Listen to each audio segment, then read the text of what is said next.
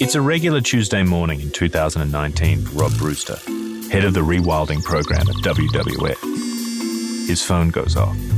It's a message from the naval base in Booderee National Park at Jervis Bay. Marked urgent. It's a picture of a poo. This day just got interesting.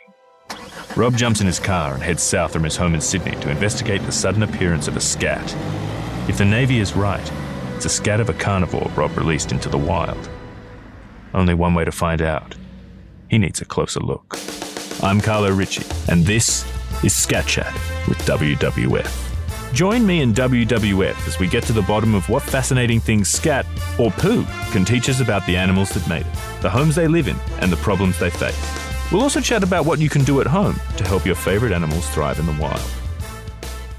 Today I'm talking to Rob Brewster to hear about how the sparkling scat of the eastern quoll has helped WWF rewild and restore ecosystems. Rob, welcome to Scat Chat. Thanks for having me, Carlo. It's great to have you here, Rob. I'm very keen to talk about eastern quolls and, importantly, you guessed it, they're scat. Very happy to talk about both, Carlo. I'll, I can give you a quick overview of exactly what an eastern quoll is. Most people have never heard of one. I would actually love to hear about what an eastern quoll is, Rob. Fill me in. So, an eastern quoll is a, a native Australian mammal. It comes in two colour forms. It's either jet black with beautiful white spots or a, an orangey tan colour. It only weighs one to two kilograms, so it's uh, like a very small cat. It was once referred to as the native cat, but it's not related to a cat. It's got a pouch and uh, it can have up to six young a year. It looks like a cheeky little cat with pockets, right? Absolutely, yeah, that's uh, that's spot on. Uh, pardon the pun. And uh, yeah, look, I've I've heard it referred to as a meerkat in spotty pajamas before, so uh, that's a pretty good description. They'll stand up on their back legs and look around, and uh, yeah, quite an enigmatic, charismatic, beautiful Australian animal. Now, Rob, people tune into Scat Chat to hear about one thing, and that's scat. So tell me a little bit about the eastern quoll's scat. So, eastern quoll scat, it's probably cat size, an inch or two long. It's a fairly dark color. You can often distinguish it from other scat by the presence of sparkling beetle parts in its scat. When you say sparkly, do you mean is it like a glittery poo? Yeah, absolutely. It will glisten in the sun. They're a real insectivorous species, particularly in summer when there's lots of insects around. So we'll often find lots of uh, Christmas beetle parts in quoll scat and cicadas, uh, parts of cicada wings. So it really gives it a very distinctive, uh, I was going to say flavor, but uh, look. Yeah, I mean, look, you can throw out flavor if you want.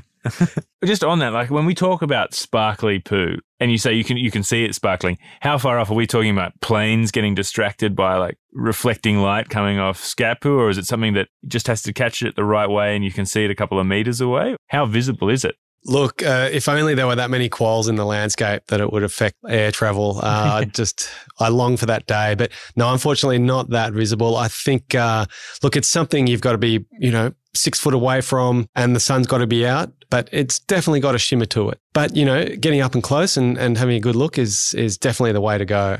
So, where might we be able to find quoll scat, Rob? So, at the moment, the only place that you can naturally find eastern quoll scat is Tassie. Down in our island state of Tasmania is the last bastion for the eastern quoll. It went extinct on mainland Australia in the 1960s, perhaps, maybe a little bit later. Because foxes never got to Tassie, it has provided a safe haven for them. So if you want to see quoll scat or a quoll, you've got to go to Tasmania. And is that the best way to find quoll scat? Just by walking through the bush and trying to to see this shimmering magic that is quoll scat? Often we'll use things like footprints and scats to validate that the quoll is actually in the vicinity. It also tells us things like the uh, density and the level of activity that's occurring in that area. Uh, this is the scat tells us this, you mean? Well, that's right. If there's a lot of scat around, we know there's been a lot of quoll activity. So it, it tells us a lot about what goes on at night time when those quolls come out to play. Does it tell you anything else? Is it, I mean, does what they're eating tell you information? Yeah, it does. It tells us a lot about ecosystem health more broadly. So in summer, we'd expect to see lots of sparkly beetle parts and uh, other insects in it. If we're moving into winter, those um, insect parts drop off a little and we might see a little bit more fur. They scavenge on dead animals. Uh, they might eat the occasional bird even. So if we're not seeing those animals, if we're not seeing many insects in summer, it tells us a bit, a bit about what's happening to insect populations. So yeah, it's a really interesting scat as an indicator of broader ecosystem health. What is the weirdest thing you found in quoll scat? Like have you found bits of a treasure map or you know, uh, someone's watch? Yeah, look, uh, that's a great question. What have we found in quoll scat? Look, we we find a lot of plastic in quoll scats, right. especially where they've been feeding in barbecue areas in national parks. But look, it's an opportunistic species. It hunts, it travels through the landscape, really getting into a lot of trouble, getting up to a lot of mischief trying to go through rubbish bins. So again, you know, if we're finding a lot of plastic in the scat of quolls, it tells us a lot about the broader impacts of humans on that landscape. So they're, they're like they're little tricksters. They're these little cunning tricksters. Are these quolls? Are they or? Yeah, absolutely. Look, I think it's one of the things that keeps them alive, that that ability to explore and to move through the landscape quickly, but it's also something that gets them into trouble if we were comparing this to say Lord of the Rings, these would be the sort of the Aragorn Strider character compared to like the Boromir of the the fox. Oh, look, I'm going to take your word on that. I, uh, I've never watched Lord of the Rings. I think we can agree it's a pretty good metaphor. Of no, I think you and I are both in agreement on that. yeah, look, I'm happy to agree. And am I right that one of the last populations on the east coast was at Nielsen Park in Sydney? That's correct. Yeah, it's you know quite incredible that uh, it was the last stronghold for the species on the mainland. And what happened to that population? Was it foxes as well in the inner city?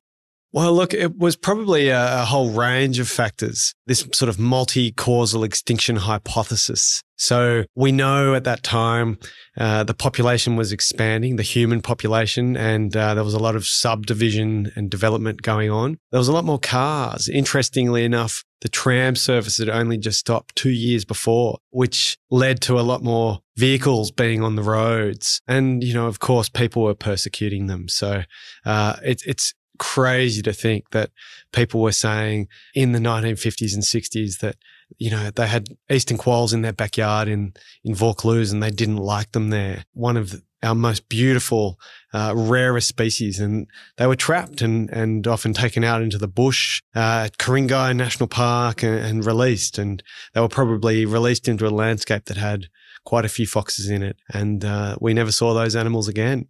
Oh man, that's that's that's so sad. Also, are we thinking that maybe that the trams were gotten rid of by some nefarious secret cabal who wanted to get rid of quolls ultimately?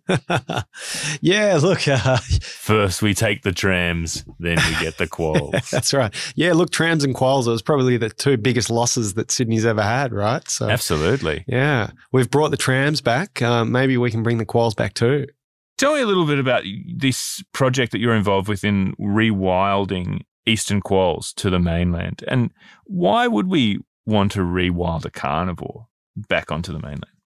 Look, why we want to do this is because the eastern quoll was a part of our landscape on southeastern mainland Australia for hundreds of thousands of years. Its ancestors were in this landscape for millions of years and it's gone missing in the ecological blink of an eye only in the last half century. Some of the roles of the eastern quoll we probably don't even know particularly well, but we know it's been in that landscape for so long and it evolved with all the other species in it. So it's certainly had an interaction with those species. One of the things we know it definitely does is provides an ecosystem regulator role in landscapes. So it regulates often some of the things that humans find to be problematic. So pest species, things like spiders, things like cockroaches, they are just the perfect snack for an eastern quoll. Mice and rats.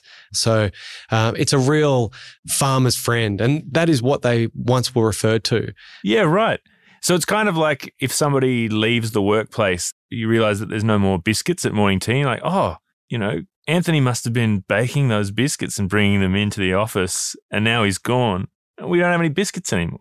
Yeah, you, you, sometimes don't miss it till it's gone, right? And I think, you know, that's what we're seeing with the eastern quoll. It was one of those species that we kind of took for granted. It used to be referred to as a species that was once found in plague abundance and it completely disappeared. And I don't think anyone really saw it coming.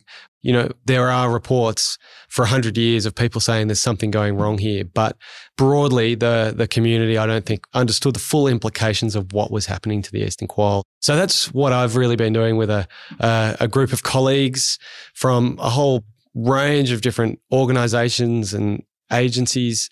Uh, we've been working on a plan to actually restore the eastern quoll to mainland Australia it almost sounds kind of sinister when you talk about it in terms of like, oh, nobody really saw this coming. I know this is a crazy conspiracy to throw out, but could it all be down to like one person or one thing that's just like t- slowly been taking out in some kind of gigantic master plan, taking out the quolls? Yeah, I mean, look, so many extinctions happen due to this sort of multi causal extinction issue that we have. So it's often not one thing that takes something out. It's it's a range of factors. But look, you know, eastern quolls are still in Tasmania, and in many areas in Tasmania, they're still in reasonable numbers. So potentially, the single causation factor on the mainland was the European red fox that was introduced in the 1860s, 1870s.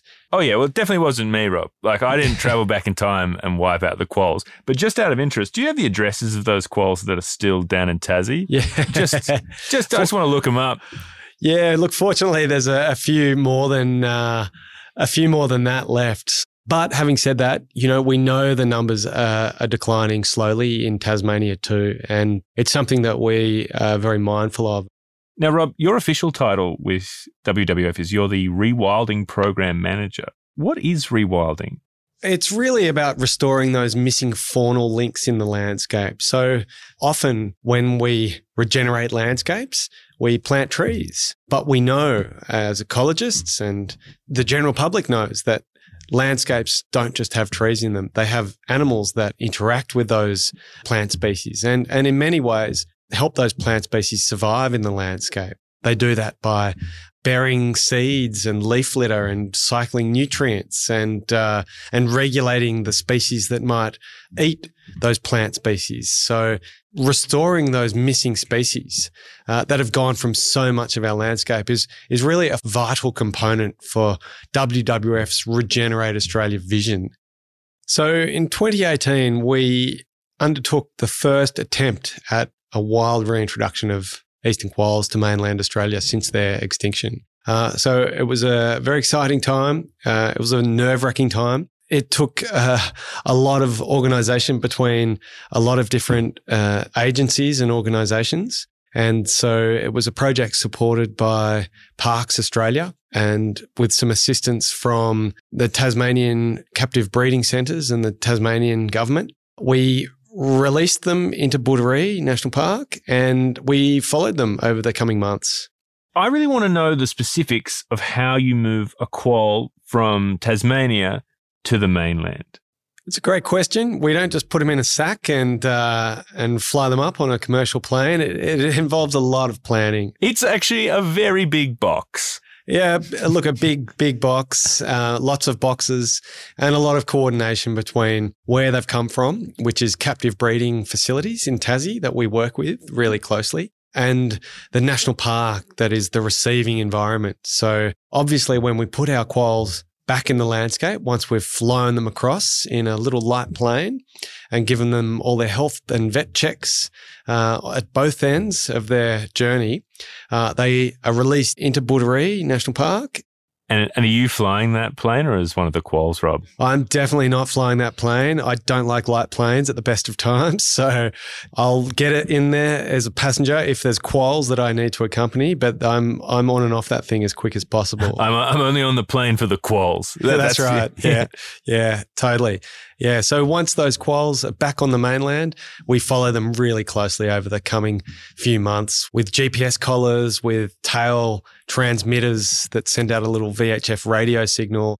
And how do they go? We had all sorts of things happen. We had mortalities, and that was a result of things like roadkill, domestic dog activity, foxes, uh, but some of them survived. And uh, and look, the coming years, watching those eastern quolls that survived and monitoring them throughout the park was really interesting. And, and that's where we used members of the public members of the Defence Force, and even the federal police got involved in helping us monitor the activity of these eastern quolls. How do they do that? Were they were they calling you up? Were they saying, "Hey, I've just seen a quoll"? Were they checking for scat?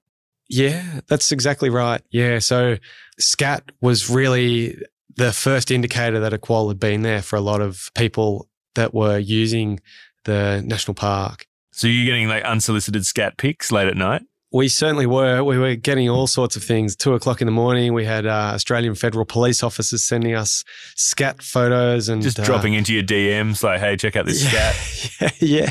Look, we had everything. We had photos of quolls chasing each other around. But look, some of the really interesting um, photos were of scat, and uh, that gave us so much insight into how the quolls were going in the park, what they were eating, if they were eating enough. They were spelling out messages to you, letting you know they were okay, yeah. sending some messages back to their friends in Tasmania. Yeah, well, look, often you know these scat photos were coming in at a time that we didn't have any monitoring equipment fitted to these quolls. So we can only leave GPS collars on for a certain amount of time. They have to actually be pretty small. You know, they're noticeable.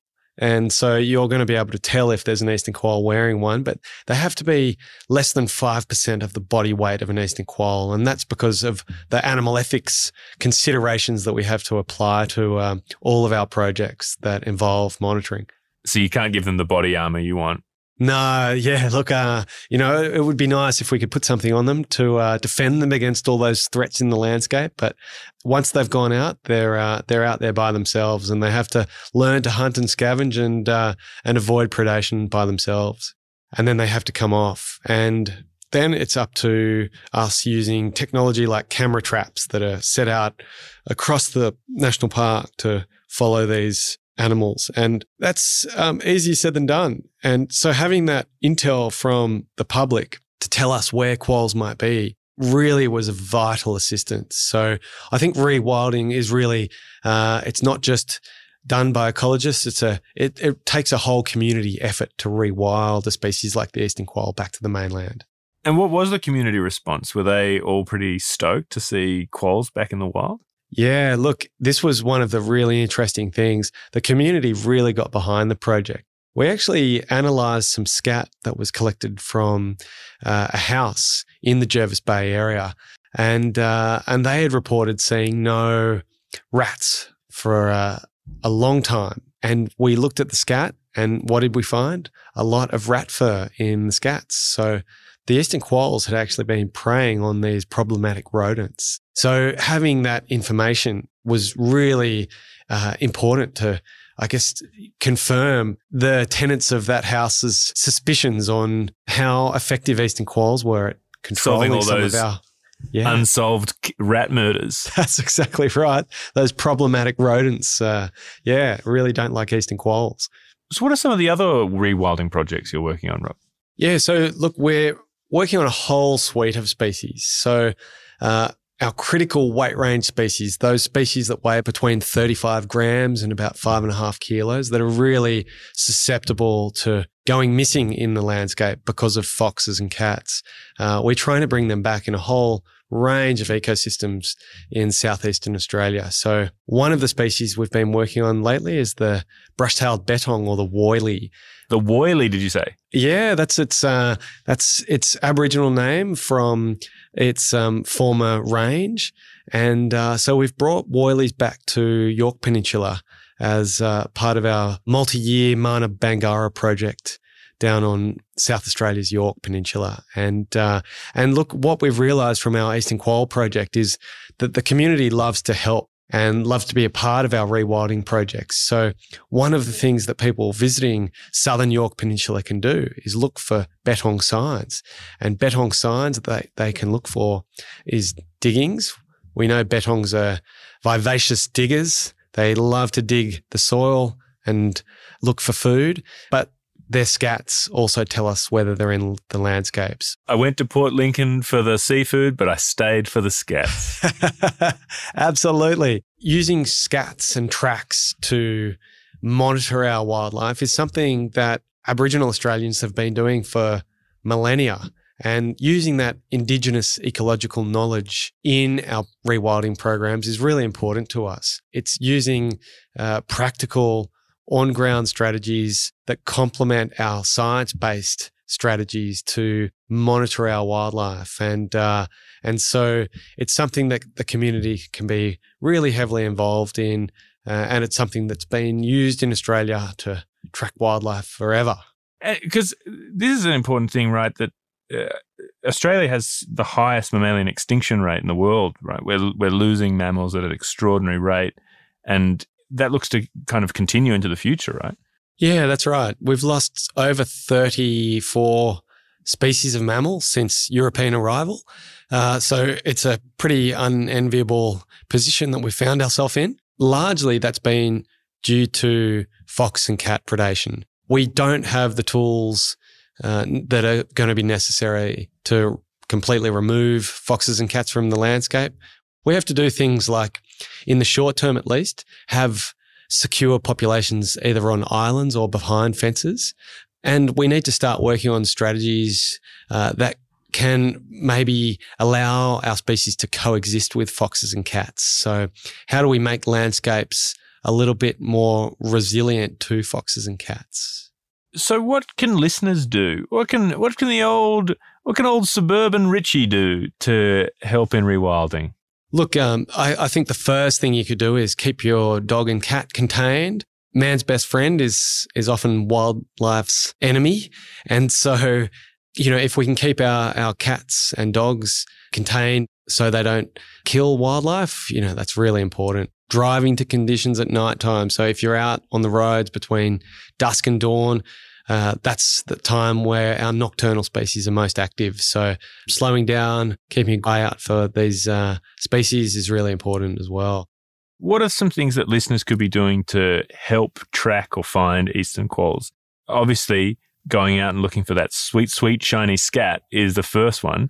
But how else can people help just find quolls? Yeah, look, I think people go out in the bush and uh, when they go hiking and, and, bushwalking, we often go and, to look for those, you know, big vistas and the landscapes. And uh, but I think we should remember that, you know, looking just beneath our feet and looking at things like scat can actually tell us a bit about what's uh, in the vicinity of of us at that very time. So there are fantastic apps, apps like iNaturalist, where you can snap a scat photo and send it in and there's a whole suite of community members who will try and ID that for you. It's a, a really fantastic uh, opportunity to uh, learn a little bit about what's in your immediate vicinity, and uh, and so I'd really encourage people to do that when they're out in the bush. Now, Rob, before we finish, I want to talk about scat facts. There's so many fun scat facts, and I'm sure you have some great ones. One of my favorite scat facts is: Do you know that an otter's scat is called spraint, like a bad sprite. like, like, like sprite made it from paint. It certainly would be a a bad sprite, wouldn't it? Do you know why it's called that? It's from it's derived from Old French, meaning squeeze out. Yuck! it's uh, just terrible. oh, I thought you'd love it. I'd be like, I thought you'd be like, oh, that's great, Carlo. Let's oh, be best friends gosh. forever. Yeah, wow. Do you want one of my scat facts for Eastern quolls? Yeah, please, please. Yeah, look, even if you put a quoll scat in a plastic bag sealed into your fridge, the smell does not stay in the plastic bag. So it will permeate through the bag and get into all of the rest of your food. So don't do it. It's something I learned while we were collecting scat to identify what they were eating. Look, Rob, if you don't want me to come around for dinner, man, you they're easy. You can just say no. You don't have to make up these crazy facts about all your food Look, tasting and smelling like quoll scat. It was a fridge that had to be thrown away. You know, it was that bad. So you had to throw the fridge away. Yeah, I look, it was an old, very old little fridge, a bar fridge, but yeah, it's uh, something I I've learnt not to do. Well, Rob, it has been terrific talking scat with you today. Thank you so much for being part of the show, and good luck with your future rewilding programs. Thank you very much, Carlo. Thank you for joining me for Scat Chat with WWF. If you want to find out more about how you can help rewild your local neighbourhood, head to wwf.org.au forward slash scatchat to get involved. And follow us here to stay in the loop. Join me next time as I get to the bottom of the only cube scat in the world and how the animal that makes it could be providing a safe haven for other animals.